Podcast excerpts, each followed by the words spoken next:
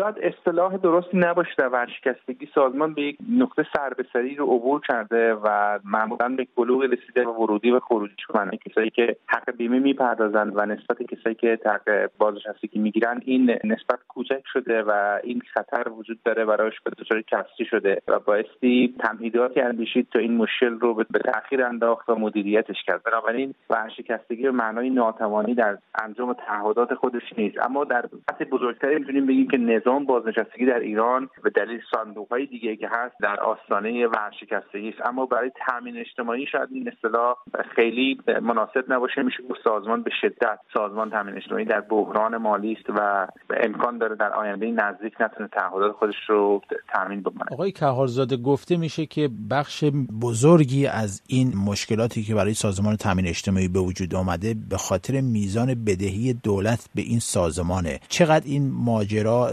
نقش داشته این میزان بدهی ها و چه مقدار هست کلا میزان بدهی دولت به سازمان تامین اجتماعی؟ به نظرم این هم یک ترقی اشتباهی قطعا دولت باید تعهداتش به سازمان تامین اجتماعی بده. میشه گفت دولت یکی از عوامل ورشکستگی است و یکی از عوامل مشکل برای سازمان تامین اجتماعی. به دلیل مداخلات سیاسیش به دلیل اینکه تکالیفی به تامین اجتماعی میدی که غیر قانونی است و با وظایف سازمان تامین اجتماعی در تعارض در طول دوره آقای احمدی نژاد تکالیف زیادی به تامین اجتماعی تحمیل شد. دولت باید سه درصد از حق بیمه افراد رو پرداخت بکنه و این مقدار جمع شده. شاید بشه گفتش که از سال 84 تا 96 این حجم بدهی دولت 16 برابر شده حداقل. هرچند که بین بین دولت و سازمان تامین اجتماعی اختلافاتی وجود داره اما حتی اگر دولت همه بدهی خصوص به تامین اجتماعی بپردازه باز بحرانی که سازمان تامین اجتماعی داره اون بحران هم نخواهد چقدر هست میزانش آقای کهارزاده این اختلاف وجود داره سازمان تامین اجتماعی. باید ادعای حدود 160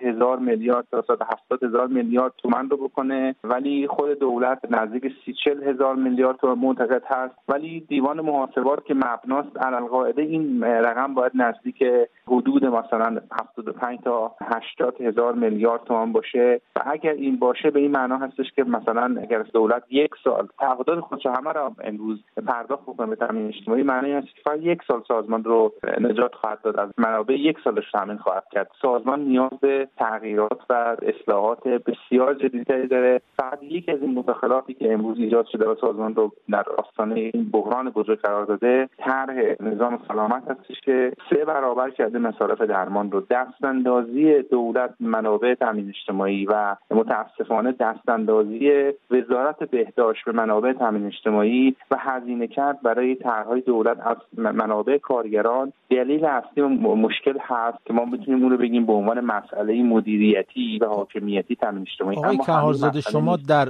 پرسش به پاسخ سوال قبل من از آقای احمدی نژاد نام بردید. الان اشاره به بحث سلامت می‌کنید در دولت آقای روحانی. پس میزان بدهی ها الزاما مال دوره زمان ریاست جمهوری آقای احمدی نژاد نیست. میزان بدهی ها از ابتدای انقلاب هست. یعنی اینها جمع شده ولی در دوره آقای خاتمی جمع شده بود و ایشون هم سالی شاید در مجموع همه ریاست جمهوری مثلا 25 درصد بدهیشون به تامین اجتماعی می‌دادن. همیشه کالیف دولت تامینش مشکل بوده و ولی تعهداتی که دوره آقای احمدی به سازمان تکلیف شد و همچنین طرح نظام سلامت دوره آقای روحانی این فشار رو بسیار بسیار افزایش داد و نباید فراموش کنیم که طرح حذف یارانه ها و تحریم ها و تورم را در این دوره 15 ساله اینها هم یک سری هزینه‌ای برای بخش درمان کل سازمان داشته. ولی به مسئله سازمان به نظر من منابع و بازار کاره. اگر که بازار کار به دلیل اینکه از سال 84 تا 92 یا 94 تا 10